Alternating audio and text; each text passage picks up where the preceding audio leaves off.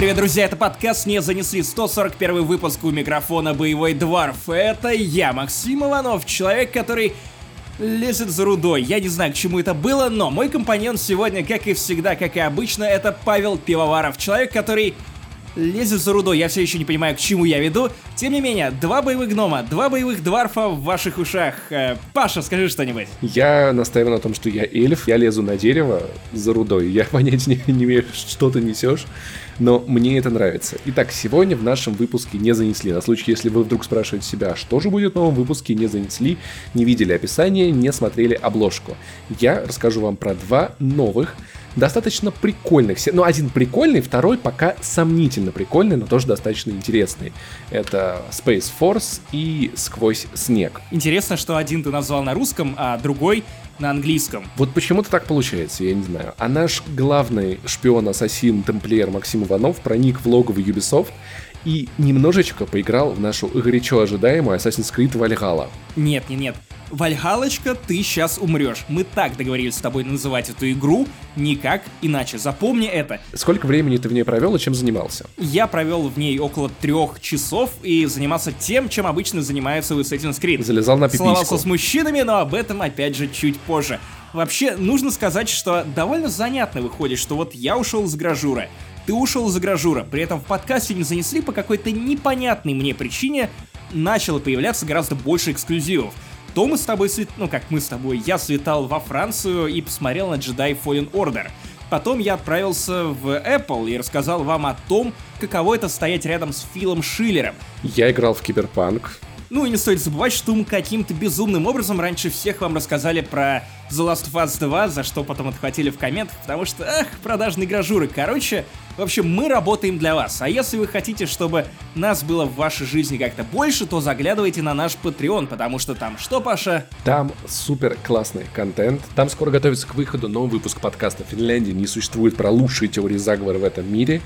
Скоро будут записаны вспоминашки, еще будет эксклюзивный разбор Last of Us по ту со всеми спойлерами с Иваном Толачевым. Будем спорить, ругаться за вот эту серую мораль, как взрослые классные ребята. Еще планируем в вспоминашках в этом месяце вспомнить Death Stranding, который выходит на ПК, и про который мы все как-то внезапно забыли, а там тоже есть о чем поговорить. Так что контента дохуища и милые ламповые разогревы каждому из выпусков. Например, в этом я ворчал на Пашу, потому что он давно не совершал прорывов плане мемов и смехуёчков надо мной. Вот как вцепился, знаешь, как суслик, как пес в эти Звездные войны, в Nintendo Switch. Где новый контент, Паша? Где новые мемы?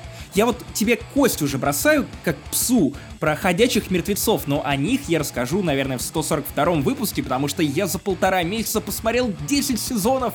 И знаете что? Мне понравилось. Отвратительно. Абсолютно омерзительно. В общем, это, а также многое другое в 141 выпуске подкаста не занесли. Ну что, погнали чилить, отдыхать, смеяться. А я. Поехали.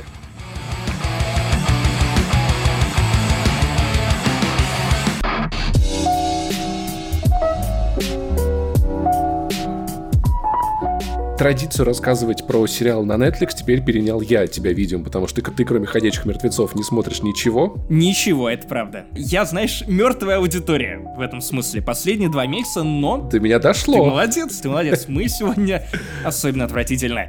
Итак, «Сквозь снег». Смотрел ли ты оригинал? Об этом я сейчас расскажу. Он вообще у меня был в watch-листе, этот фильм уже очень-очень давно, но на легальных площадках найти его было тяжеловато в последнее время, я как-то откладывал его на потом. И вот в тот момент, когда у этого очень классного режиссера, как он там, Дах, Дахун Бау, или как его, который этих снял, «Паразитов». Вспоминай. Нет, не не гугли, вспоминай. Я слышу, как ты ударил по клавиатуре. Пон Джун Хо. Это невозможно запомнить, чел. Это просто невозможно запомнить, говорю тебе, как Паша Пивоваров. Ты думаешь, им проще запомнить пивоваров? Это набор бессмысленных звуков. Пи — это моча, во — это вообще что-то непонятное. Воронеж. Вар — ов, война из. Моча — война из. Что это? Чувак. Если уважаемый господин Пунь-Хунь-Пхо когда-нибудь в своем подкасте перепутает мое имя и фамилия, мне будет совершенно похуй, я его уважаю. Похуй. Короче, он снял классный фильм «Паразиты», и в тот момент, когда «Паразиты» взяли 50 тысяч Оскаров просто из 10 возможно, все такие, о, а что-то еще этот режиссер снимал, давайте все как-то вот на наши сервисы понадобавляем сквозь снег. И я про этот фильм опять нахуй забыл до того момента, как Карина мне не показала, что на Netflix есть сериал «Сквозь снег» по вот той же самой истории, тот же самый поезд, та же самая драма, трагедия. Мы посмотрели первую серию сериала, и потом такие, блин, что-то как не очень понятно, что происходит, давай посмотрим фильм. Понятнее сильно не стало, но вообще очень забавно, насколько разные подходы у фильма и сериала вот к, может быть, не одной и той же, а к похожим историям. Потому что их события, они не идентичны. И непонятно, является ли сериал приквелом фильма или как-то наоборот, мы это так и не поняли. Но вот в чем разница. Короче, и там, и там есть поезд. Поезд едет нахуй без остановок. Много-много лет. Москва петушки. Вот, а потом снова Москва, и потом снова петушки ты знал, кстати, что РЖД в прошлом году запускала поезд э, с маршрутом Москва-Москва? Что? Типа такой движ очень забавный. Ты садишься на, по-моему, Павелецком вокзале, и он совершает за ночь круг через Тулу, еще там какие-то города, там пара остановок, и приезжаешь на Киевский вокзал утром. Блин, вот это звучит как отличный, отличный пич для хоррора на Netflix потому что с тобой за эту ночь произойдет такое, что этому господину режиссеру паразитов и не снилось. Вот, ты тоже не помнишь, кого зовут. Да, ладно, ладно, тут я не буду тебя судить. Но, но, прикинь, на каждой станции заходят новые персонажи. Одна продает тебе какую-нибудь ручку или крутилку, нож канцелярский. На другой станции до тебя докапываются алкаши или еще кто-нибудь, какие-нибудь маргиналы. На третий заходят дембели а ты в вагоне остаешься один.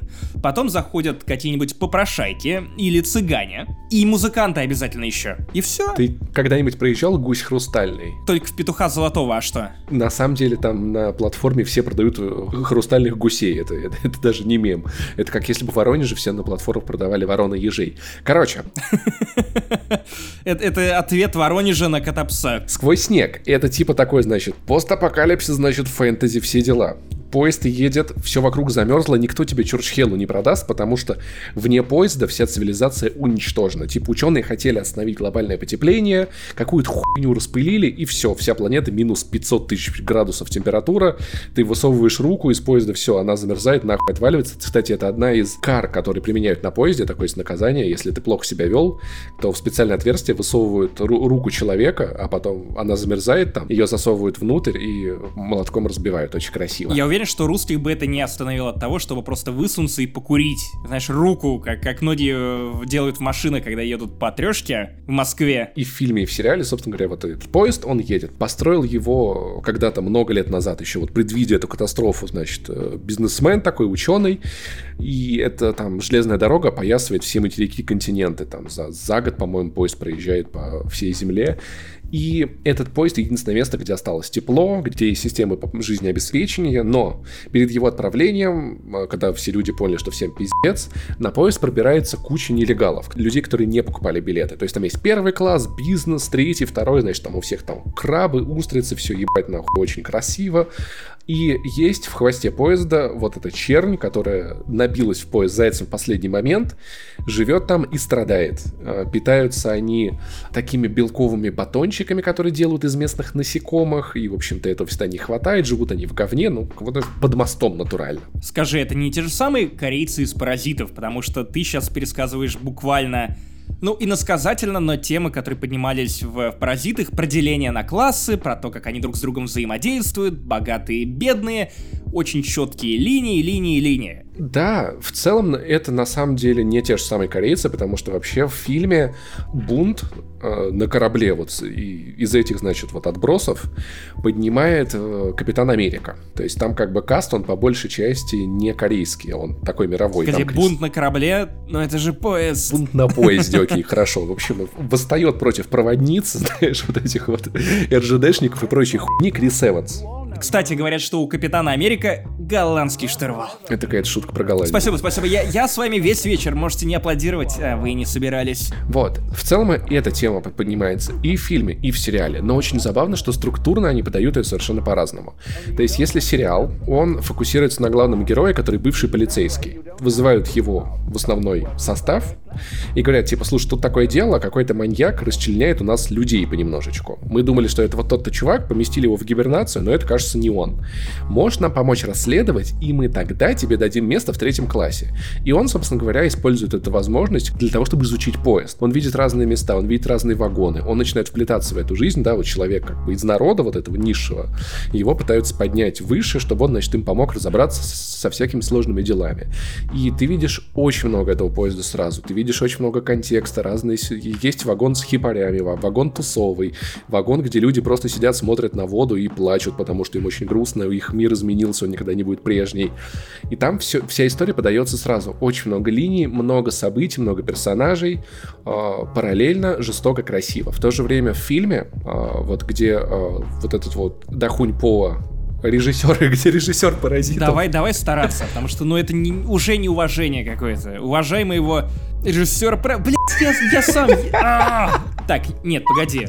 Я нагуглю, я обещаю запомнить. Толочев каким-то образом запомнил, а мы с ним обсуждали «Паразитов» в 124 выпуске, не занесли. Понь Он запомнил, он произносил, а я что, хуже Толочева? Да этого быть не может. Понь — это типа как пони. Джун — это что-то вроде как э, джуниор-разработчик, а Хо — это как э, харахаряшки. Вот так вот, давай-ка запомним. Пон Джун Хо. Пон Джун Хо. Короче, Запомнили. у сериала Пон Джун Хо продюсер, в фильме он режиссер. Так вот, если в сериале все вот, вот, вот подается, знаешь, как очень перемешано, много линий, много персонажей, много событий, то есть ты сразу наблюдаешь развитие кучи историй, то фильм Пон Джун Хо очень структурированный. Ты сначала видишь вот этих бунтовщиков в своем вагоне, и потом они начинают, по мере того, как у них кипит недовольство, они начинают двигаться дальше, дальше, дальше, дальше, дальше и дальше.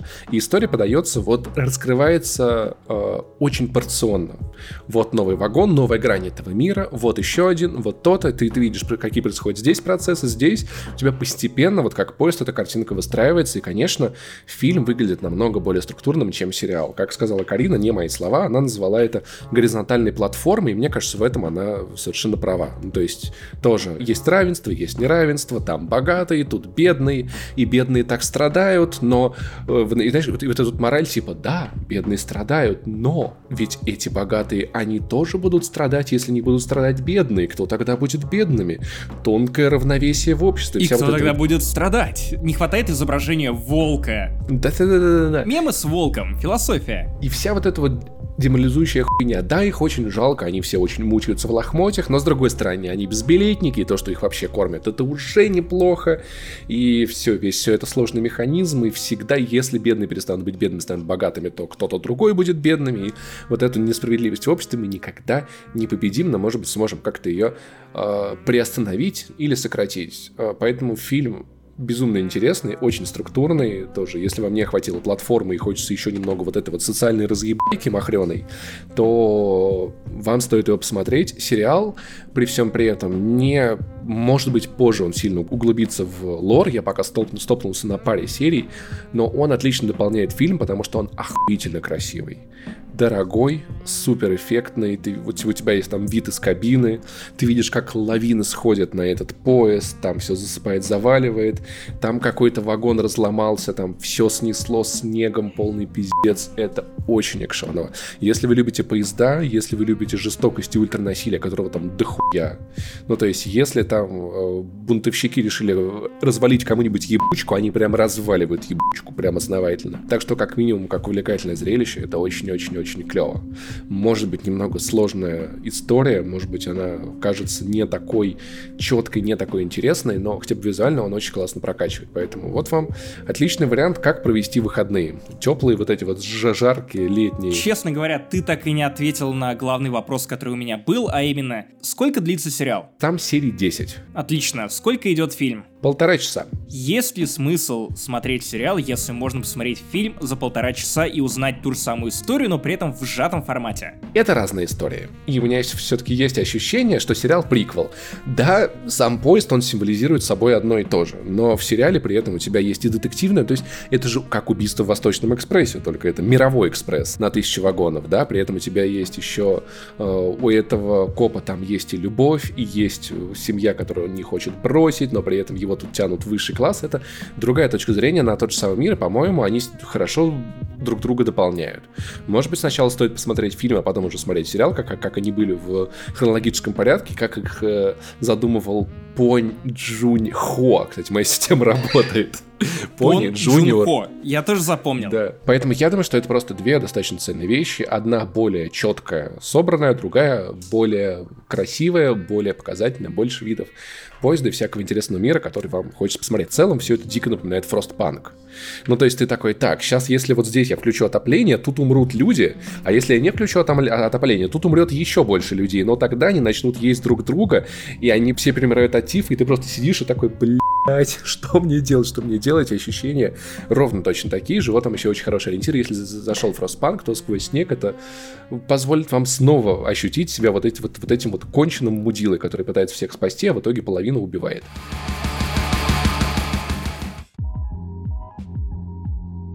И следующий сериал будет после вот этой вот эмоциональной разъебайки чуть менее серьезный. Как чуть менее серьезный?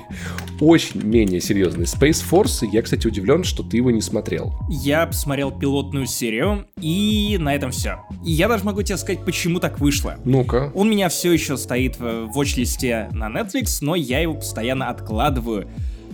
Я даже не знаю почему. Я обожаю Стива Карла, я большой фанат Офиса, и мне даже умеренно понравился пилот, но «Офис» был сериалом про очень скучную работу, которую делают очень интересные люди. Space Force — это сериал про очень увлекательную работу, по крайней мере, это, эта работа кажется увлекательной, но при этом сериал, судя по пилотной серии, населяют довольно скучные персонажи, включая Стива Карла, который, ну, максимально закуколженный э, просто Майкл Скотт на минималках. Короче, хочется Майкла Скотта, хочется офиса, хочется безумства, хочется, чтобы Стиву Карлу было что орать и играть, а не только «Бахама, мама» в конце. Завязка такая. А, Стив Карл, он типа генерал ВВС, ему говорят, типа, теперь ты будешь генералом космических войск. У нас теперь будет в армии новое подразделение, космические войска, потому что президент твитнул о том, что они построят базу на Луне до 24-го, им теперь надо, блядь, строить эту базу. При этом, конечно же, Трампа по имени напрямую они не называют, говорят, что это Потус. Но всем становится очевидно, да, что это именно он. Да, и мало того, что Трамп и в реальной жизни именно повелел основать новую ветвь ВВС, отдельный вид войск, для того, чтобы Америка заявила о своем превосходстве еще и в космосе. Уж непонятно, кому это нужно. И в целом, судя по тому, что дальше там делает президент, что происходит, ты понимаешь, что это точно совершенно точно, это Трамп. Пусть его и никто не называет. Короче, и, значит, этот генерал организовывает вот эту вот базу космических войск, которые, значит, начинают покорять космос. Мне понравилось, что главный герой, это, знаешь, вот этот вот генерал-мудак из всех фильмов катастроф, знаешь, вот где есть ученый, он такой, так, и этот торнадо уничтожит Землю, если мы прямо сейчас не перестанем делать то-то, то-то. Всегда в таких фильмах есть военные, знаешь, у него каждый нерв по команде смирно натягивается в организме, он приходит и такой, мы все разъебем ядерными бомбами. Он есть всегда.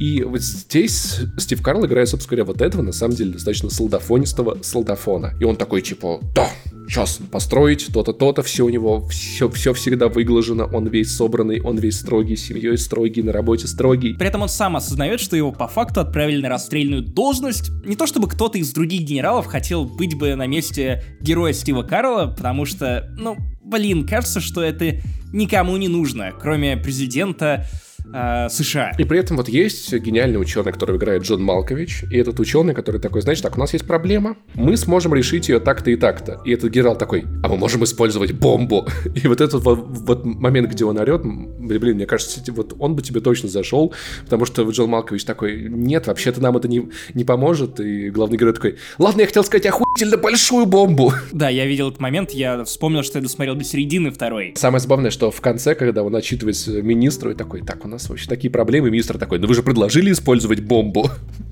А, и в целом все их взаимодействие, оно, знаешь, вот работает по роли как это часто бывает, там, типа, вот, да во всем мире, наверное, почему только в России? Вот есть вот заказчик, который такой, значит так, нам нужна ракета вот такая вот. И есть исполнитель, который мы не можем сделать такую ракету, это невозможно. И заказчик такой, мне похуй, ракета будет такая, высадим туда-то. И то есть в той ситуации, где, чтобы починить спутник, можно использовать супер точный лазер, чтобы там, там нагреть какие-то элементы, то-то, то-то, передать питание. Генерал такой, так, на соседней базе есть обезьяна, мы должны научить ее чинить спутники, у нас на это 8 часов. Самое забавное, что они из вот адекватного и пизданутого решения выбирают практически всегда самое пизданутое, и частенько ты охуеваешь того, что они работают. Такой, блядь, это не должно было работать, почему это происходит?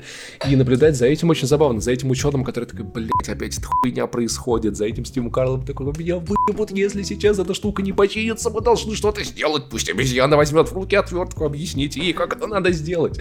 Весь постоянно дико на нервах, и вот в, на этих взаимоотношениях строится очень много всего. При этом персонажи, они раскрываются по ходу потом очень-очень хорошо. То есть те, кто был жестким, показывают себя с какой-то мягкой стороны. Те, кто был мягкий, в какой-то момент собирает свое дерьмо в кулак, проявляет жесткость. Тот, кто был под лицом, оказывается хорошим парнем. Тот, кто был хорошим парнем, оказывается под лицом. А тот, кто был и под лицом, и хорошим парнем, оказывается совсем говном. Там высмеивают, знаешь, и стартаперы типа Илона Маска. Там есть прям вот очень-очень-очень похожий собирательный образ, знаешь, вот стартапер из Калифорнии, который такой, так, вы никто не знаете, как надо делать, а я знаю, у меня стартап.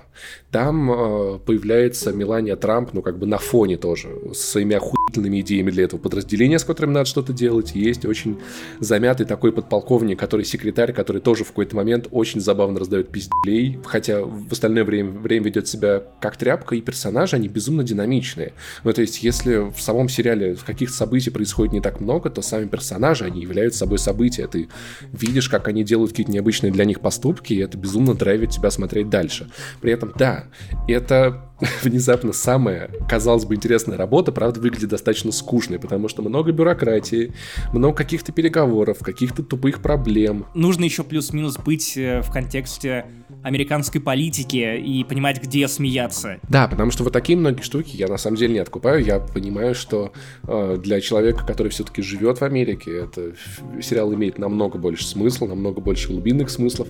Но, блин, понимаешь, вот все персонажи, эти моменты, они отыгрывают настолько явно и так правильно, что ты считываешь этот контекст, даже не зная его. То есть ты понимаешь, там, в каких отношениях находится министр с генералами. Э, сами генералы ведут себя, знаешь, просто, просто как ебучие школьники. Они собираются за этим столом и начинают булить и самого начинают лоха друг из них. Из... Да-да-да. Да-да-да, а потом булят того из береговой охраны. Это, это мы каждый раз, когда записываем разогрев. В общем, ты понимаешь, они ведут себя все как люди. Есть его жена, которая почему-то сидит в тюрьме, его дочь, которой не хватает внимания, она тоже ищет какие-то способы.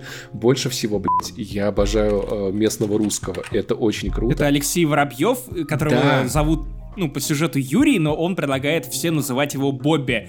Причем Воробьев, на удивление, хорошо играет. Вот именно да. вот тот образ, который ему написали. И он такой, so what's about it? Just tell me, you can trust me. И такой, опа! Я пытался э, вспомнить, а где я увидел, я понял, что я видел его в стапках от Бэткомедина, где он орет «Хэппи Энд!» Это же вот он из этих русских фильмов. Он играет совершенно охуительно, забавно. Вот и русского не шпиона, конечно же, космонавта, с которым они сотрудничают. И у дочки генерала он пытается совершенно беспалевый, типа «Я буду заботиться о тебе так же, как твой отец, о твоей матери». Кстати, какая у нее девичья фамилия? Да-да-да. А как, как, кстати, звали вашу... Блин, знаешь, какие-то очень забавные моменты, где он такой, типа, прямым текстом говорит, что существование фабрик троллей не доказано. Да, да, да. Нет никаких доказательств, что фабрики троллей существует. Этого всего нет. И он, он потрясающий. При этом у Грега Дэниелса, создателя Space Force, который также был создателем, ну, есть создатель офиса и парков и зон отдыха, есть вот эта удивительная чуйка на актеров. Тут тоже ведь полным-полно актеров. Бен Шварц, который, конечно же, в Space Force снова играет Жана Ральфио. Возможно, это особенность Бена Шварца, я не знаю, но я был рад его видеть. Лиза Кудроу, Фиби из «Друзей», играет жену главного героя. Тоже давненько я ее нигде не видел. Да. Помимо этого, Джон Малкович. Джон Малкович, он очень Джон крутой. Малкович играет профессора. Как, насколько это классно. Я уж молчу про самого Стива Карла, который тоже золото комедии, и Мне кажется, что вот если бы Карла не было в этом проекте, если бы у него и Грега Дэниелса не было, знаешь, такой мини-мечты, ну, знаешь, вот реюнион офиса, он пока что невозможен по каким-то причинам. Возможно, они не хотят, а возможно, права. Возможно, какие-то отдельные планы у NBC на ребут или что-то еще. Поэтому они замутили свой аналог офиса, где и тот же самый актер в главной роли, в целом тот, тот же самый акцент на то, что профессия, мы собираем вокруг главного героя кучу персонажей и показываем вам некое безумие, все это есть. Плюс ну, вот эта вот тяга к э, очеловечиванию скучноты. Мне кажется, да. что тут этого все-таки как-то поменьше. Ну, чуть побольше посмотри просто. Но потом я вспоминаю, что первый сезон «Офиса» он тоже мне не зашел. Да, да, они раскрываются чуть чуточку позже, ты видишь совершенно новые грани персонажей. К концу сезона ты их всех любишь. Даже, даже тех, которые уроды, ты любишь, потому что они уже какие-то родные, знаешь, свои мудаки. Одна только проблема — это клиффхенгер в конце первого сезона, знаешь, вот типа, ну, типичный Netflix, типа, сядь, смотри второй. Мы не знаем, когда он будет, но типа вот на самом, блядь, интересном месте. Ну так ли это плохо? Возможно, даже не очень плохо. И геополитика на самом деле очень прикольная. Мне это напомнило а, последнего министра. То есть тоже у нас есть достаточно... Есть министерство.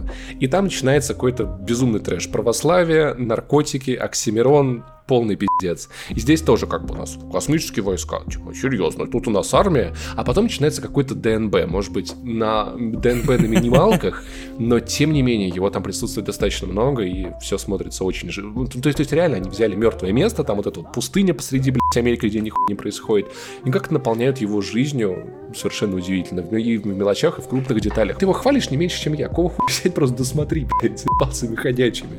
Мне остался один эпизод. Когда до тебя уже дойдет. Я досмотрю это шоу, а потом еще переключусь на спин «Бойся ходячих мертвецов», там всего лишь 5 сезонов. Да, потом еще есть э, 6 сезонов видеоигры, да. Игра Telltale, да, плюс спин про 400 дней и Мишон. Мишон такая классная, чувак. Лучше бы ты про Звездные войны рассказывал, ёбаный рот. Со, со световым мечом? Нет-нет-нет, но было бы так классно, чел. Ох, я тебя еще заебу, знаешь, мне кажется, что я мог посмотреть 10 сезонов «Ходячих» только ради того, чтобы заебывать тебя чем-то новым.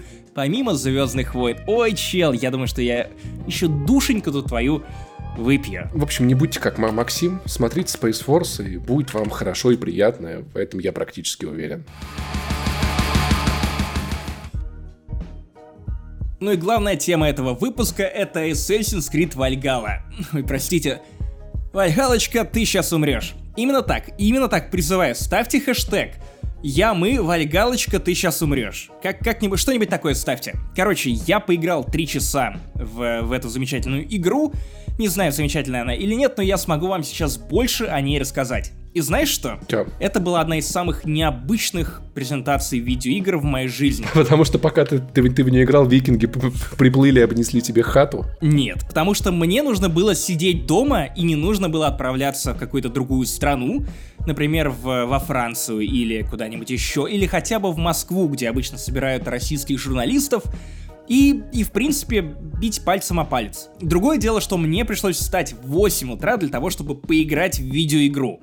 Вот когда я вставал, гулял с собакой, у меня было полное ощущение того, что сейчас какой-нибудь седьмой класс или восьмой класс, когда у твоего одноклассника мама уходит из дома, он остается один, и он пишет тебе так, а давай, приходи в компик, поиграем, пока мамка не... Прогуляем сегодня. И, и ты такой просто бросаешь все, бабушке говоришь, что да-да-да, я непременно в школу, идешь и в 9 утра ровно, просто по звонку и сидишь, играешь э, ровно до прихода, вот все отведенное время. Вот точно такое же ощущение.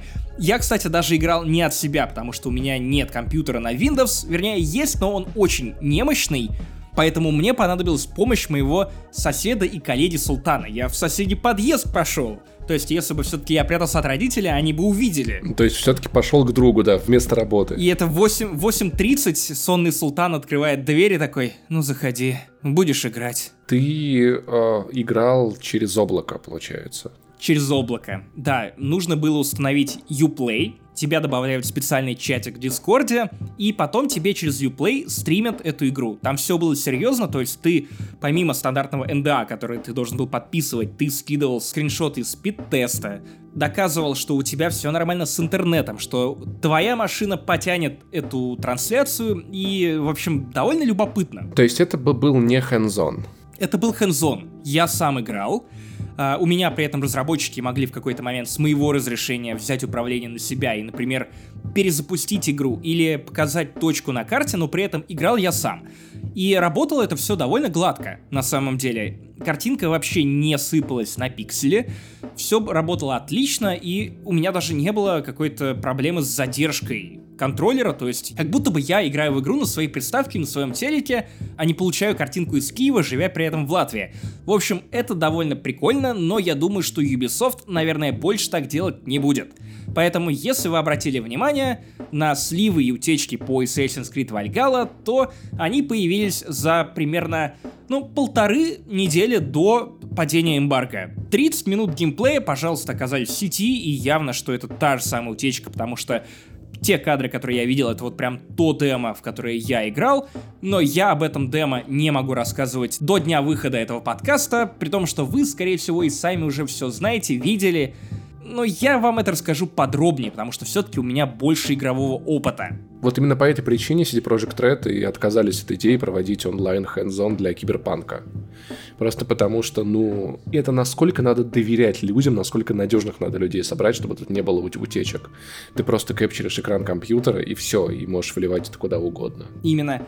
В общем, давайте перейдем к самой игре, потому что вы наверняка собрались здесь не за тем, чтобы слушать о том, как игровые журналисты посещают пресс-показы таким образом, что не могут поесть бутербродов. Мы рассказывали об этом, по-моему, в выпуске Харден Изи про игражур. Я рассказывал. Тут, тут, конечно, обидно. Они хотя бы тебе в какую-нибудь доставку местную литовскую заказали бы с бутербродами. Я тоже вот, вот могли бы заморочиться. Латышскую, хватит, чел. Не испытывай мое терпение. Кстати, Короче... это было не специально. Угу, угу, угу. Так вот, Вальгала. Это самый типичный Assassin's Creed. И это не оскорбление, это не минус. Это самое корректное описание Вальгала Valhalla. Если вам понравилась Assassin's Creed Odyssey, если вы остались в восторге от Assassin's Creed Origins, то, скорее всего, вы с большой-большой долей вероятности будете в восторге не от Assassin's Creed Valhalla, потому что это вот прям та же самая механика, местами доработанная, в новом сеттинге, боевку тоже докрутили, прокачку докрутили, локации другие, в целом подача немного изменилась, но это все та самая Assassin's Creed нового поколения, которую нам представили вместе с Origins, поэтому вы либо ее ненавидите, либо вы ее любите. А могли ли люди любить, допустим, Origins, Odyssey, но потом заебаться от этого в усмерть? Потому что у меня есть ощущение, что если ты заебался уже от Assassin's Creed, то Вальгалу запускать, наверное, не надо. Знаешь, э, я должен сказать, что это некорректный вопрос ко мне, потому что я-то с большим удовольствием оставил в Odyssey 80 часов, и когда я погрузился в открытый мир Вальгалы, я понял, что Ммм, еще одна игра, в которой я проведу 80 часов. Возможно, я себя не настолько уважаю, чтобы такой так. Я не хочу заниматься тем же самым, а с другой стороны, ну, вроде как-то классно все перерешафлили, что мне вот хочется в это играть. И я понимаю, что я с большим удовольствием проведу время в этой игре. То есть, давай к конкретике боевка не то чтобы изменилась. У тебя все еще есть эти спецспособности, которые активируются при помощи двух кнопок. Э, например, яростный пинок или окропить свое оружие ядом для того, чтобы наносить дополнительный урон противникам. То есть вот такие вот перки, которые очень активно... Или харкнуть в ебало. Харкнуть в ебало. Разумеется, энергию на эти яростные пинки вы накапливаете, убивая врагов, просто так вы ее использовать не можете. Помимо этого у вас есть прокачка три разных пути для трех разных э, вариантов игры, спецификации. По факту вы можете прокачивать одновременно все, для того, чтобы вам было интересно, если вы угораете по стелсу, в чем, на самом деле, не очень много смысла было в Odyssey, возможно, тут что-то изменилось, но я все равно пер на пролом, потому что, ну, я же викинг. Ну, какой из викингов ассасин по стелсу. Ты наоборот хватаешь в каждую руку по топору и идешь просто врываешься в толпу людей, и начинаешь их адски месить. Тут встречаешь волк и такой, волк, иди сюда, это не я тебя встретил, это ты меня встретил. Битва с боссом. В цирке? Вот это довольно прикольно. И, собственно, это главное отличие Вальгалы, ее боевки, от предыдущей игры, то, что ты в одну руку можешь взять щит, в другую меч, а если тебя заебало, можешь в одну руку топор и в другую топор. И прям, бог. Если можно было бы взять три топора, то эту игру можно было бы рекламировать с помощью Витиака. Слушай, ты уверен, что ты не в God of War играл? Я уверен, что я играл не в God of War, хотя Викинги, конечно... Хотя нет, нет, знаешь, все-таки по той демо-версии, которую я видел, это вообще не было похоже на God of War, несмотря на нордов все-таки Англия вокруг, все старое, замки разваливаются. Это Ведьмак, чувак. Вот многие говорили про Одиссея, что Одиссея стала очень похожа на третьего Ведьмака. Говорили это в основном из-за механики, из-за структуры квестов, из-за того, что в целом то, как работает открытый мир, и из-за того, что у тебя теперь в Одиссее можно было выбирать опции в диалогах. Вот теперь, когда ты запускаешь Вальгалу, ты понимаешь, что ребята, которые разрабатывали эту игру, очень сильно изучали третьего Ведьмака. Наверное, даже больше, чем разработчики предыдущих двух частей. Тут мало того, что у тебя игра по механикам выстроена во многом как Ведьмак, у тебя еще и внешне она очень и очень напоминает Ведьмака. Вплоть до того, что когда ты заходишь в лес, ты такой ждешь, что главный герой такой скажет «Ух, ну и ветер, дождь, мать твою».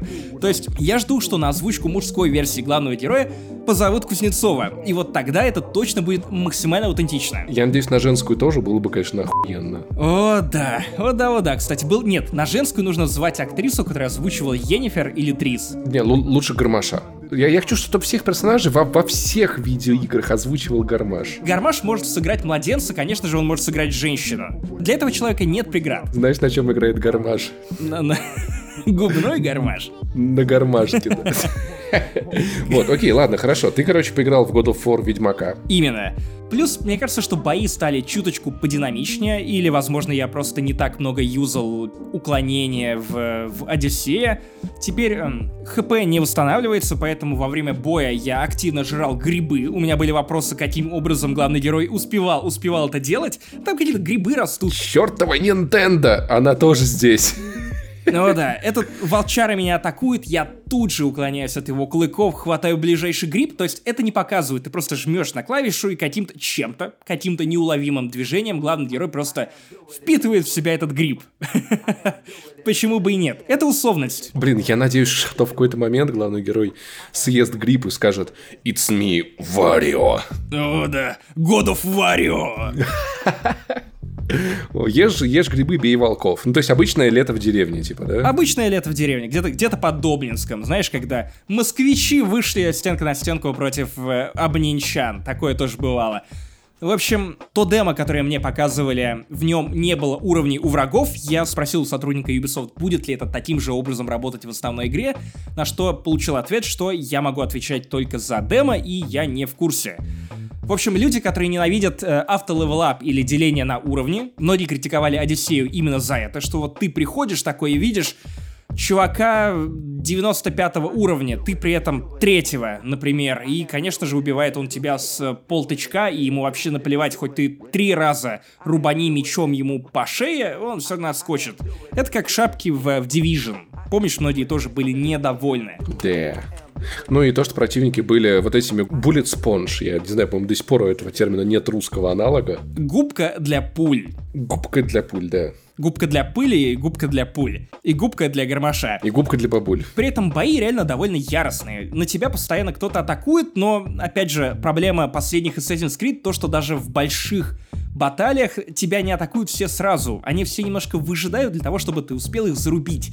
Но это, я думаю, еще могут поправить к релизу. Я напоминаю, что это демо. До выхода игры еще есть время. Это же всегда было в Assassin's Creed. Типа они ну, такие, да, так, да, нападем да. ли мы на Альтаира все вместе или давайте по одному? Давайте лучше по одному, а то как-то нечестно. И, типа, ну это, это всегда было. К боссам при этом есть разные подходы. Вы можете, например, просто залезть напрямую к нему на арену и попытаться пытаться его захуярить, или можете забраться по стеночке слева, спрыгнуть сверху и сразу же отожрать у него немного хп, что будет особенно полезно, потому что босса этого, например, сопровождает волк.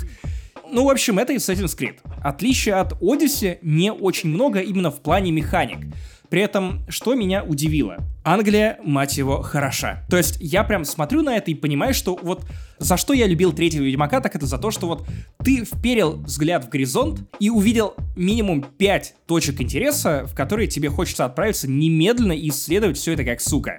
То же самое и тут. И города, и горизонт, и в целом уровни устроены так, что ты постоянно видишь что-то увлекательное, что-то, что тебя притягивает, и это не обязательно какая-нибудь э, пещера с сокровищами, которые тут заменяют сундуки, насколько я понял.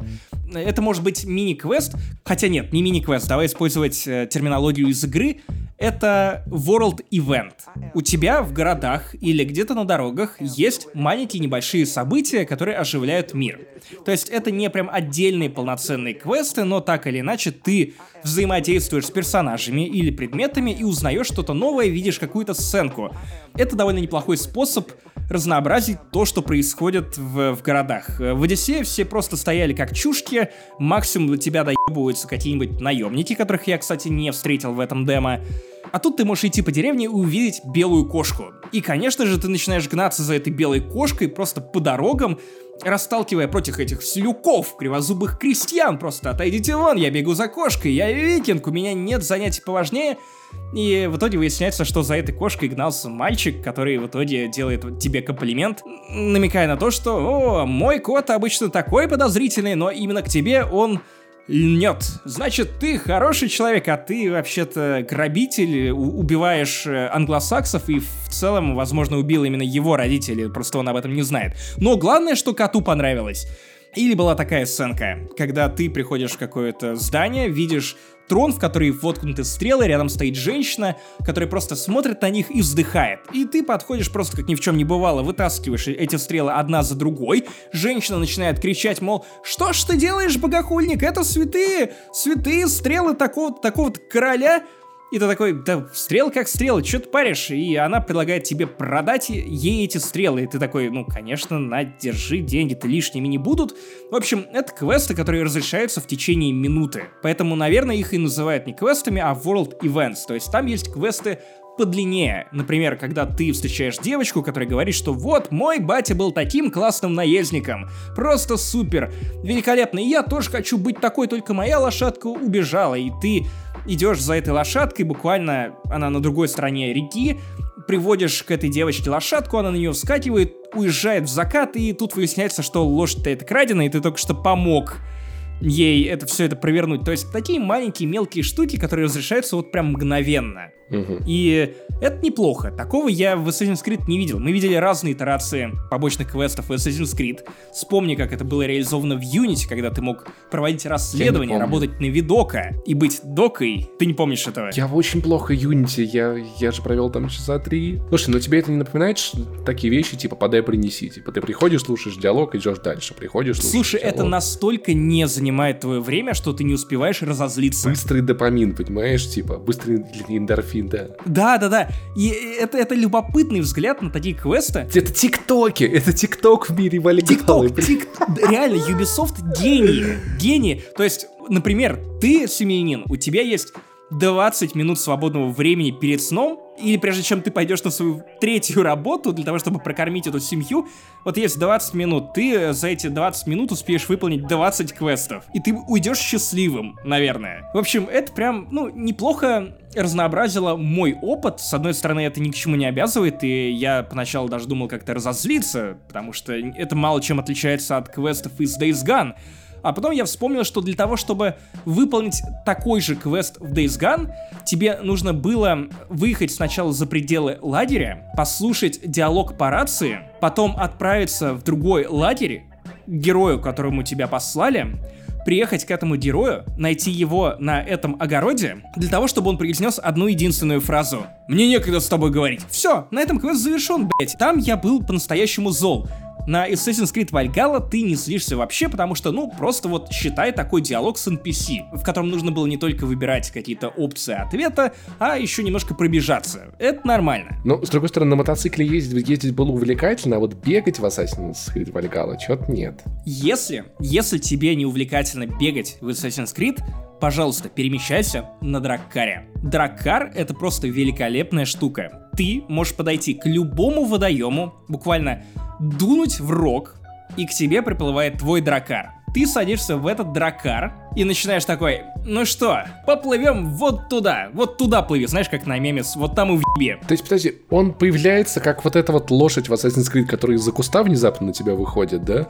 Ну, он подплывает. Ты пока дудишь в рог, к тебе подплывает. Это как машина По, по этим рекам, которых очень-очень типа, много по всей карте. Ты плывешь на этом дракаре, наслаждаешься закатами, буквально как в Зельде. Все у тебя великолепно, и ты при этом такой Мужики, запивай и слушаешь, как мужики поют свои какие-то викинские песни, и это довольно охуенно, чел. Музыка в Альгале это то, что меня удивило с первых минут. Русский рэп, да? Нет, это нет, это не рэп, это не рэп, хотя, возможно, это было бы еще прекраснее, но вот почему-то вот все треки, которые там звучали, я прям немедленно хотел занести их в плейлист э, своего Spotify. То есть это прям, это клево. В кои-то веке поработали над музыкой. Хотя, кстати, я, я верну свои слова назад, потому что в Одиссее тоже была классная музыка, но не настолько охуенная. Тут хор, викингов тебе что-то поют, и просто это вот благостно. Помнишь, как я хвалил Шанти из Black Flag, и я понял, что вот чего-то подобного мне очень не хватало и в других Assassin's Creed. А тут еще эти песни звучат не только когда ты плывешь на этом дракаре, но еще когда ты врываешься в толпу с этими топорами и начинаешь там крамсать всех. И ты сразу такой, знаешь, вот как под ритмичность э, этой музыки ты сам такой немножко берсерком становишься такой, да, да, да, да, я целованный волком, или как, как там это переведут на русский, У-у-у. целованный волком. Сосался с волком, волка сос... И не только с волком, и с медвежонком тоже, но опять же об этом чуть позже. У меня сложилось впечатление, что сюжетные миссии, они тоже стали как-то повеселее, и больше в них какого-то ведьмачизма. Помнишь замечательную миссию из э, третьего, опять же, Ведьмака? Простите, что я все свожу к нему, но это вот самое ближайшее и самое лесное сравнение, которое я могу придумать для Вальгалы. Помнишь миссию, где нужно было побарагозить на свадьбе? Да, да, да где нужно было нажраться для того, чтобы... Ладно, вдруг, вдруг кто-то боится спойлеров. Тут есть похожая миссия. У короля Освальда свадьба. И женится король Освальд на одной из нордок, э, норчанок, э, викингш, которые близки главному герою. И, разумеется, король Освальд в благодарность за то, что ты помог его освободить из лап местного злодея, он приглашает тебя на эту свадьбу, и ты приводишь своих дружков, и начинается абсолютный барагос, то есть натуральный барагос по-викински. Я не помню за впервые сколько лет, сидел, играл в Assassin's Creed и натурально улыбался, потому что мне по душе такие занятия, я тоже люблю пиво. Итак, как можно было бы побарагозить на свадьбе? К сожалению, нельзя было подраться с Тамадой. Меня это разочаровало, потому что на первой из двух свадеб, на которой я был, я, в принципе, был близок к тому, чтобы осуществить этот акт вандализма. Можно было порвать баян? О, баян? Баян порвать нельзя, но кто-то порвет жопы от того, что может произойти на этой свадьбе, опять же, чуть-чуть позже. Видишь, как я закручиваю интригу? Это такой вот нарратив. Короче, первый челлендж. Ты подходишь к мужику и говоришь, что «А я викинг, и хуй у меня больше, а значит и выпью я больше». Я начинаю озвучивать уже как ведьмака, понимаешь, понимаешь? Угу. Дрын у меня синие, значит из этого дрына хлебать-то можно. Короче, челлендж под названием Литербол. То есть вот все то, в чем вы участвовали на вечеринках в университете, возможно, в школе, если у вас была какая-то американская школа, я не знаю. Просто два мужика становятся друг против друга. У каждого по рогу и перед каждым чан с пивком, элем. И они начинают черпать это пивко в рог и пить его на скорость. И это охуенная мини-игра. То есть вы вдвоем стоите просто кто быстрее, кто быстрее выжгет этот чан с пивком, тот и победитель. И ты буквально жмешь на А, я играл на контроллере Xbox One, для того, чтобы ритмично выстукивать, потому что тебе нужно еще вовремя нажать для того, чтобы он не разлил это пиво, для того, чтобы он не окосел. При этом после нескольких рогов тебе буквально нужно отжимать стик влево или вправо. Разумеется, главный герой косеет и начинает заваливаться влево или вправо. А если он завалится, я, кстати, не знаю, потому что я... Ты справился, э, да? Я не позволил ему упасть. Как человек, который утомил Толачева и Кристину походами по рисским барам, я знал, что делать в этой мини-игре, я вышел победителем. Ты утомил их не тем, что много пил, а тем, что много ходил. Это разные вещи. Потому что я ходячий мертвец. Па-ба-ба-ба-пам. я, я, я, я, я готовлю новый мем, я подстилаю под него соломку. Ты вел себя на этой свадьбе, знаешь, как вот из, вот из этих пацанских пабликов, что я приеду на твою свадьбу с братьями, станцую самый красивый танец и скажу самый трогательный тост. И да-да-да. И потом ты идешь от этого чана с пивком, который уже пуст, но ты-то полон, и ты шатаешься и такой, ну давайте, что там дальше? О, стрельба из лука. М-м, по горшкам. Я готов к этому дерьму. И ты реально сидишь, окосевший, стреляешь из лука. Ты достаточно сильно ненавидишь король и шут, чтобы с этим справиться, да. Все так, все так. Потом, разумеется, как, как на любой свадьбе или на любой пьянке, твой дружбан объявляет еще больший Барагос залезает на какую-то крышу, ты поднимаешься с ним на эту крышу, пытаешься убедить его слезть, а он пьяный, ничего не врубает, и ты такой, так, мой друг Викинг, самое время прекратить Барагос, отставить Барагос пытаешься его спустить, и в итоге как-то я очень некрасиво просто скинул на землю с, этого, с этой крыши. Я не знаю, как он остался жив, но, но, но скажем, что это баг. Но там было еще такое развлечение. Ты мог подойти на пирс, и я, честно говоря, не думал об этом до этого момента. Пописать в воду. И ты подходишь, и там стоит такой э, бородатый викинг. Такой, знаешь, накачанный мужик. И ты начинаешь с ним болтать, все мило-мило-мило. А потом появляется опция «Я понял, ты хочешь возлежать со мной?» И я такой «Так, так, так, так, погодите, вот в этом моменте я уже увидел ментально комментарии всех разгневанных геймеров по всему миру, которые просто в едином порыве «Gamers Rise Up!» начнут строчить, что «Викинги не были геями!» И в этот момент я понял, что я просто обязан посмотреть, что будет дальше. Мне стало любопытно. Я в своей жизни видел много чего, но я не понимаю, как может у викингов случиться гей-секс. Потому что они такие брутальные, бородатые, они, они будут заниматься сексом, у них будут топорики стукаться или что, или рок. Как, как это... Там просто вопрос в том, кто кого заборет, понимаешь? Они сначала будут очень долго рычать. Вот, вот, вот, что, что произойдет, если кто-то из них во время спаривания войдет в режим берсерка? Это как стоп-слово не сработает. Знаешь, что будет? Знаешь, что будет? Знаешь, что будет? Знаешь, что... Берсекс. Именно, именно. Это, я настолько поразился этому факту, то есть у меня не было вопроса, был ли гей-секс в Греции, конечно, был, но я полез гуглить по поводу геев и отношения к геям и гомосексуальным связям э, у викингов и выяснил вот что. Оказывается, мужчины могли спать с другими мужчинами, и более того, это никак не осуждалось у викингов, потому что когда они совершали набеги и рейды... Всем женщин не доставалось. Никто не спрашивал, кого он насилует, а. женщину или мужчину. Но есть одна оговорка. Ты можешь заниматься сексом с мужчиной, будучи бородатым викингом накачанным, но только если ты проникаешь в этого мужчину и не зазорно испытывать от этого удовольствие. А. Но если проникнут в тебя, это табу. Там было какое-то слово, которым они обозначали таких мужчин. Вот за это они уже гнобили, за это они превращали человека натурально в изгоя. Все несмотря как на тюрьме, то, что чувак. оказывается скандинавские боги, они могли заниматься гей-сексом и так, и так. В одном из скандинавских мифов Один был пассивом, и ему это было норм. И Локи, кстати, тоже где-то был пассивом, но считалось, что богам норм, а вот викингам не по чести. То, что можно богам, нельзя простым викингам, чел. Но самая потрясающая деталь нашей с вами истории звучит так. Оказывается, ладно гей-секс, ладно, вперед. Викинг, э, рогатый шлем, прощаем. Но гей-секс не должен мешать текущим отношениям с женщиной, а также будущим отношениям с женщиной. Более того, ты, даже если тебя тянет к мужчинам, ты обязан удовлетворять свою жену.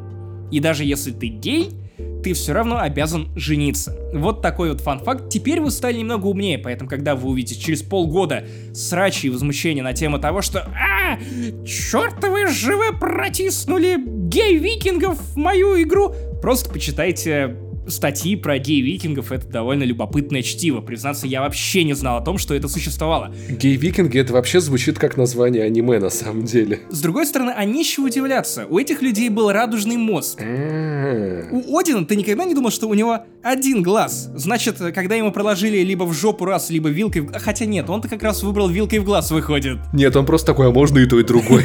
Хочу все. Пока Зачем можно. выбирать? Скандинавские мифы. И, кстати, возможно, все викинги викинги это просто медвежата. Поэтому они такие брутальные. А? Мне а? кажется, те, те викинги, которые трахают, это скорее медвежатники, потому что они залазят в дупло, чтобы достать медок. Я не буду это комментировать. Вообще никак. Вообще никак не буду, Я, чувак. кстати, лучше понял, откуда взялись наборы Лего Дупла. Причем был забавный момент. Я проходил, э, разумеется, все демо в сопровождении с сотрудником Ubisoft, который отвечал за это демо. И в конце он предложил тебе поцеловаться. Нет, нет, нет, нет, нет. Он был подключен э, по Дискорду, но просто когда я настроился на гей-секс... И мастурбировал в этом, в это все время. Все, на гей-секс. Все время сидел. Когда я настроился... Чувак, когда я настроился на гей-секс... Ты или твой персонаж? Нет, нет, разумеется, мой персонаж. Я такой, ого, как необычно. Честно говоря, я об этом не слышал. На что сотрудник Ubisoft такой, ну, возможно, это баг, он как-то засмущался. Эм, возможно, это просто женский персонаж, возможно, там была бы женщина. То есть он как-то за заолел. Я не видел его лица, но он как-то заолел. Краска подошла к его щекам, я думаю. Он знал, что ты журналист из России. Он такой, о, кажется, у нас будет плохая рецензия. Ну, ну, ну, просто я такой, да, да, да, баг, баг, баг. Конечно, баг, учитывая, что все фразы были озвучены, разумеется, и в конце еще партнер по гей-сексу был недоволен, потому что оказалось, что мой герой перепутал его с его братом. То есть, ну, какая-то абсолютная дичь, но, в общем, если вас волновало, что происходит, вот это примерно самое и происходит. То есть Барагозу нет границы у Assassin's Creed Valhalla, и это прекрасно. Кстати, опять же, э, интересную фразу обронил этот самый сотрудник. Он сказал, что каноничной версией персонажа Assassin's Creed Valhalla будет именно женщина, а не викинг. Ну, в целом, как, как у Assassin's Creed и последние уже сколько там лет. Ну, я, кстати, не уверен по поводу, кто именно был каноничным. По-моему, где-то там были какие-то уловки. Вот тут мне сообщили, что, наоборот, именно женщина будет править балом. В общем, увлекательно, увлекательно. Я закончил эту миссию и подумал, что мне мало барагоза. То есть, я должен был согрешить просто всеми доступными способами. Выпить пивка, не знаю, с братюни немного порамсить. И в итоге все, что мне осталось для того, чтобы почувствовать себя полноценным викингом, это поучаствовать в местной версии рэп-батла. И вот эта штука, которую я ждал, ты помнишь, мы обсуждали ее в подкасте, да. называется флютинг. Я специально спросил у того же сотрудника, а, собственно, чё где? И в итоге он вывел меня буквально к, к глашатую, который такой буквально стоит и выебывается. Такой, типа, ну что, готов ли ты, целованный волком, принять участие в словесной битве со мной? Я такой, конечно, готов. Что, зря я, что ли, смотрел KOTD? Зря я наблюдал за чуваками со слова СПБ, Versus а, РБЛ. Конечно, я, я сейчас тебе такого нафлипаю. И выглядит это натурально как э, рэп-баттл. Двое сумасшедших начинают кричать друг на друга и обзываться в стиле а, «Ты какашка, нет, ты какашка, ты воняешь больше...» звучит довольно по-детски, но при этом не оторваться. Как это работает? То есть похоже на Versus, да? Очень похоже. Как это работает? Твой оппонент начинает тебя диссить такой «Йоу-йоу-йоу, ты не true викинг, ты отстой!» И в этот момент тебе нужно очень быстро сообразить, что он сказал. Какую рифму к последнему слову в его дисе можно подобрать? У тебя там 4-5, я не помню сколько вариантов ответа, ты можешь выбрать любой. Но, разумеется, думать нужно быстро, и нужно выбрать тот, который флипает и говорит о том, что на самом деле я крутой бой, а ты думал, что я отстой и при этом зарифмуется с его фразой. Это довольно прикольно. Я играл на английском, разумеется, э, это было не так просто, как на русском, потому что тебе мало того, что нужно понять, что он сказал, тебе еще нужно понять, э, как, как его объегорить, как его задичить в ответ. Ну, это довольно любопытный опыт. Я не думаю, что это прям будет главной фичой игры, но но это весело, то есть если человек захочет пойти и угореть в Assassin's Creed, он сможет это сделать. И это довольно веский аргумент в пользу Assassin's Creed, потому что последним выпуском Assassin's Creed местами прям сильно не хватало какого-то простого человеческого угара. Так, о чем я еще не рассказал? Давай про карту. Э, карта, судя по тому, что я видел в демо, большая, меньше, чем в Одиссее, где она была просто необъятная, но все еще большая. Поэтому если вы ждали, что Assassin's Creed не будет работой, это работа. Это прям полноценная работа, вы потеряетесь в этом мире, он бескрайний. Как я понимаю, игра вообще начнется на другой карте, а именно где-то в Норвегии. э, или какой-то другой части Скандинавии. Игра огромная, поэтому, чтобы вы не слышали, в любом случае очень и очень много пространства для того, чтобы затеряться на этой карте с концами. Поэтому не надейтесь на то, что вы пройдете Assassin's Creed буквально за 20 часов. Я думаю, что часов 50-60 это минимум, не считая DLC, сезон пассы и прочие-прочие обвесы. Что еще можно делать? Можно искать сокровища. Но это просто поиск сокровищ. Ты приходишь на какую-то вражескую базу, ты можешь ее вычистить и найти пещеру с сокровищами. А можешь найти просто пещеру с сокровищами, и там тоже какие-нибудь патрульные. Ты находишь там свиток знаний и получаешь очко прокачки. Ну, ну, ну, все понятно. В общем-то, ничего сверхнового. Есть два новшества. Это осада и рейд. Осада замка — это когда у тебя есть таран, ты вырубаешь, опять же, всех подряд, ты сносишь просто волну за волной, э, тебе еще нужно защищать своих чуваков, которые работают тараном, буквально время от времени самому присоединяться к этим ребятам и разбивать в щепы двери, которые мешают пройти вашему отряду, ну, это неплохо, это динамично, это увлекательно, это что-то новое для Assassin's Creed, но, опять же, я сразу вспоминаю, что что-то похожее мы видели э, в Middle Earth Shadow of War.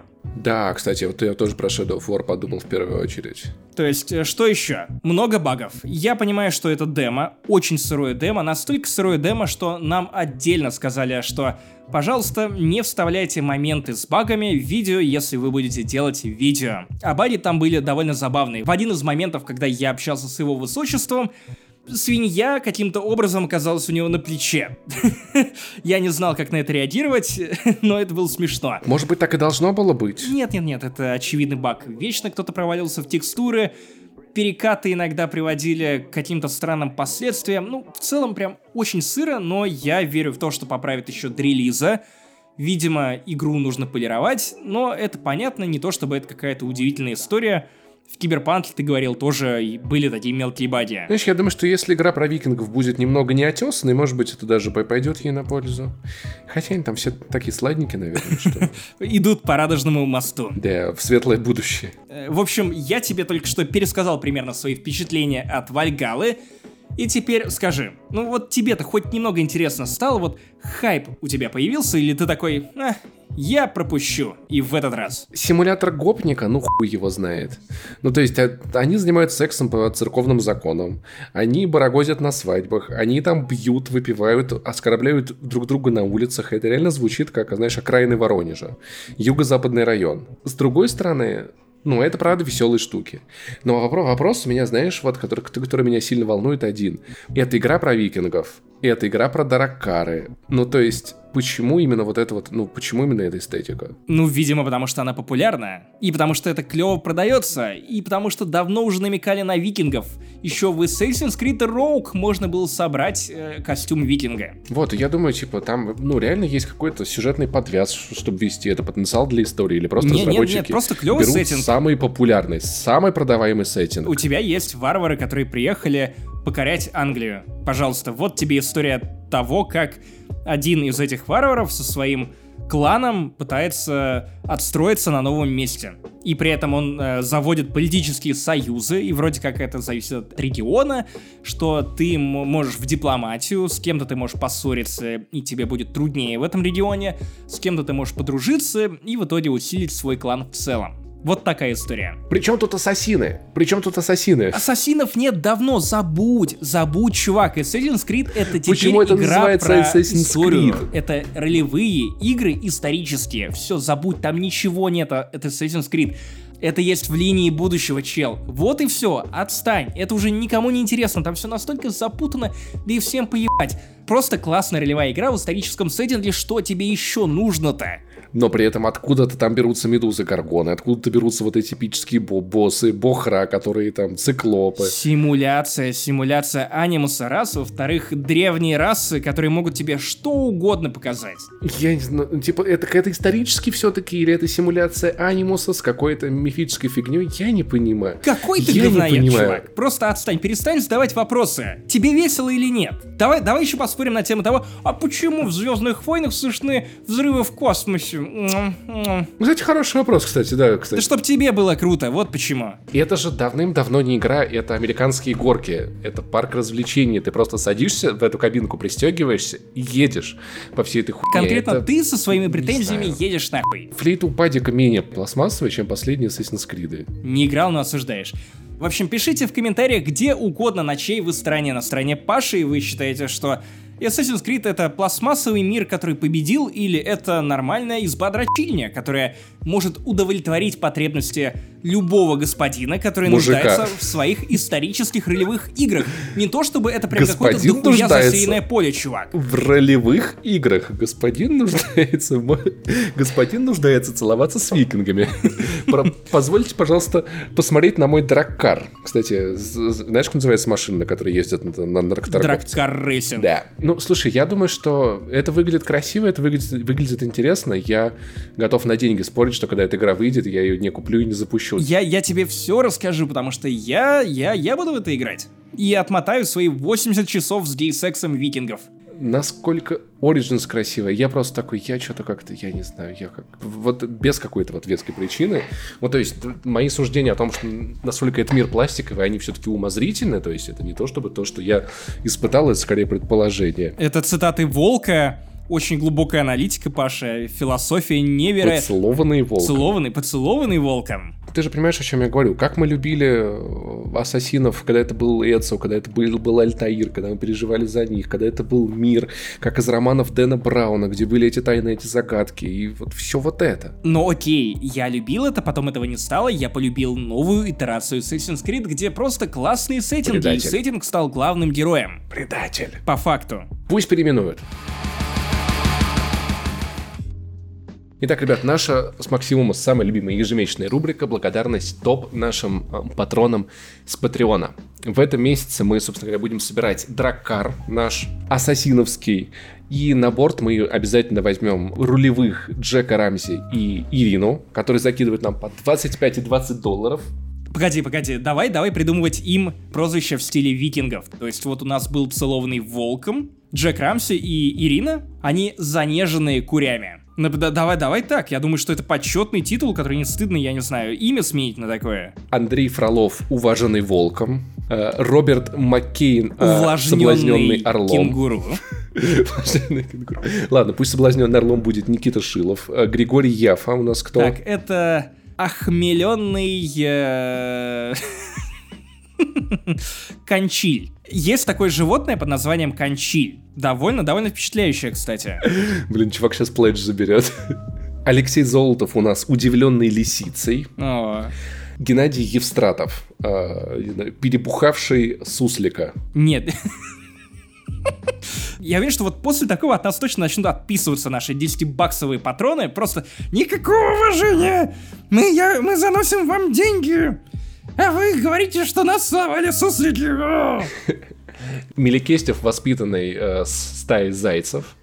Игорь Карпинский, э, вознесшийся с э, чайкой. Давай, окей, антрет. Улыбнувшийся Сибаину? Я, я не знаю, викинги вряд ли знали о Сибаину, но почему бы и нет. Антон Щербаков, плавающий с форелью. Юрий Реутский. Юра, Юра, Юра, окрашенный осьминогом. Э, Илья Ермолов, обнятый воробьем. Егор Толстой. Похудевший форелью. Я, я не знаю почему. У нас очень странный выпуск, то есть понимаешь, что мы просто вываливаем куски подкаста, которые не имеют смысла никакого, никакой смысловой нагрузки. Что вначале я вспомнил, что, что я даже вспоминал? Про что-то руду добываем, да. Про, про руду какую-то. Э, Что, что сегодня? Я как будто, знаешь, во сне записываю этот подкаст. Я, я на самом деле сплю, но каким-то образом э, луначу и записываю этот выпуск. Очень плохо, очень странно. Максим Дорофеев пусть будет э, принятый на работу змеей. Рейсет, э, например, воодушевленный кротом. Александр Бушманов, э, тусующийся с тушканчиками. О, у меня есть, у меня одна есть версия. Э, Наталья Ефремова. Разозленная Дик-Диком. Андрей, накуренный койотом. ПД СРГ. Охмеленный, охмеленный куницей. И у меня закончилось воображение. Как мало животных мы знаем, это так сложно. Черт. Отписывайтесь от нас, чуваки, в следующий раз нам придется еще больше думать. Коррозия, укушенный ежом, и Алекс Максимов, э, уку- укушенный снежом. Я не знаю, нет такого животного, я только что придумал. Куница. Все, мы с этим закончили. Великолепно. Е. Простите нас, пожалуйста, мы приносим свои извинения за то, что вы вкладываете в это деньги. Но мы вас любим и прям как-то даже испытываешь благодарность, что к нашим особенностям в развитии так э, снисходительно и с пониманием относятся. Это ли не настоящая дружба? А также мы напоминаем вам о том, что на нашем Patreon недавно вышел ламповейший выпуск подкаста «Вспоминашки» о страшилках нашего детства. И мы рассказывали вам о детах-ментокрадах, которыми нас стращали, об НЛО, которые Паша видел на даче и которые так и не смог для себя объяснить. Но самое главное и самое ценное для нас это реакция наших патронов, которые иногда пишут нам комменты, которые вообще-то по-хорошему должны были бы попасть в этот выпуск, на который реагируют наши патроны. Но Patreon работает иначе, поэтому они не смогут написать комментарий до того, как послушают этот выпуск, поэтому мы придумали такую схему. Лучшие комментарии к выпускам вспоминашек мы будем зачитывать в «Не занесли» для того, чтобы вы тоже делились с нами своими историями и понимали, что мы их читаем и тоже ими дорожим. Паша, начинай. И давай это как-то комментировать, что ли, по ходу. Такой у нас с тобой будет реакт, но в аудиоформате. Итак, Александр Липунов, или Липунов, я точно не уверен, пишет. Дело было году в 98-99. Конец июля, начало августа. Вечер. Где-то примерно часов 7-8. Я сижу на даче и вдруг слышу, что наша соседка увидела меня в окне и зовет на улицу, говорит тут что-то странное. Выхожу, и она показывает на небо. А там висит нечто. Объект в форме юлы, только без ручки. Цвет желтовато-бледный. Точную высоту зависания и размер объекта сказать сложно, так как небо чистое и рядом с ним никаких ориентиров, чтобы сравнить. То есть оно вроде бы размером чуть больше, чем луна, когда на нее смотришь с земли, но висит явно намного ниже. Так как, если приглядеться, то можно заметить, что объект неспешно вращается вокруг своей вертикальной оси. Это не напоминает тебе твою историю об НЛО, которую ты рассказывал в подкасте? Немного напоминает, а возможно это иллюстрация того, что кто-то нашу планету вертит на хую. Или, или это рекламная интеграция сервиса Юла? У На обшивке видны неровные концентрические бороздки, и по их движению можно понять, что оно вращается. Так как на вскидку оно как будто висело на высоте этажа 4-5 и в целом было не очень большое. Свет оно не испускало, звуков не издавало, просто висело и крутилось потихоньку. В итоге сей феномен понаблюдали помимо меня и соседки еще две мои бабушки и тетя.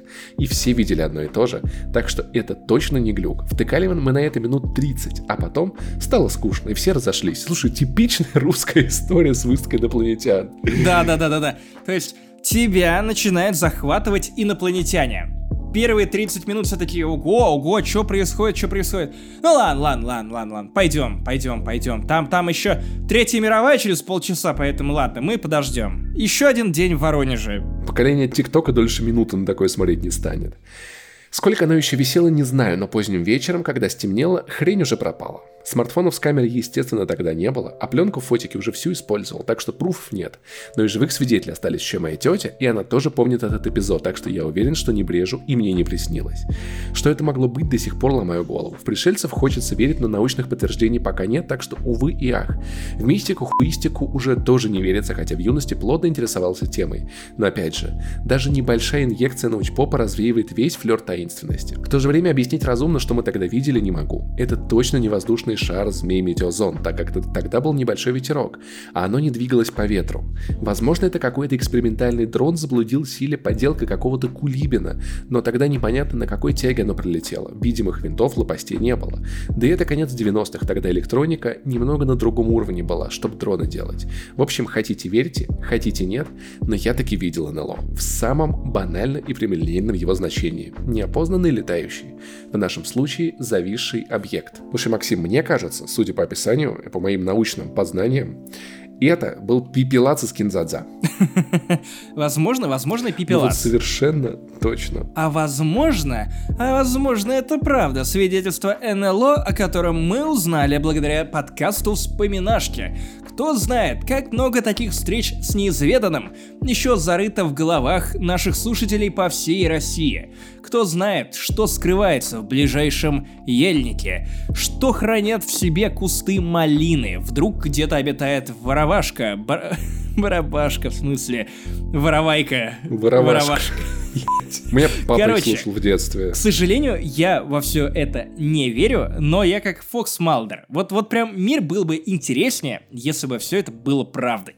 И он был бы не таким скучным, потому что коронавирус это понятно, это опасно, но это скучно. Вот НЛО, который ты не можешь объяснить, вот барабашка, который начинает у тебя, я не знаю, переключать э, треки группы Kiss внезапно на Алисе, вот это вот увлекательно. Или подписывается на ТикТоке за тебя, и ты с утра обнаруживаешь, что подписан на медведя, который агитирует за поправки к Конституции. Вот это вот, вот это стрёмно. Так что, ребята, девчонки, если вам не... и хочется еще немного таких странных историй от меня и Максима, то подписывайтесь на подкаст «Не снесли» и слушайте последний выпуск вспоминашек, потому что там такого, конечно, много. И весело, и страшно, и любопытно, и интересно. Вот такой вот делаем для вас А контент. также заходите к нам в iTunes, оставляйте ваши отзывы. Это прям очень важно. Мы читаем их обычно в выпусках, но в этот раз предпочли большой-большой коммент. Не оставляйте нас наедине, давайте нам знать, что вы нас слушаете. Заходите в наш элитный чат для фанатов подкаста «Ямы с хуями». Опять же, доступ открывается через Patreon. В общем, не скучайте, не болейте, не проебите лето. Мы пытаемся сделать его для вас максимально красочным и ярким. И в отличие от других подкастов, Давай, давай даже назовем имя. В отличие от отвратительных мужиков, у нас нет отпуска. Мы выходим без перерывов практически, начиная с самого-самого Нового года. Цените это и уважайте. Раньше мы могли не выходить и по 6 месяцев. А с вами был Паш Пивоваров, Максим Иванов. 141 выпуск не занесли. Пока.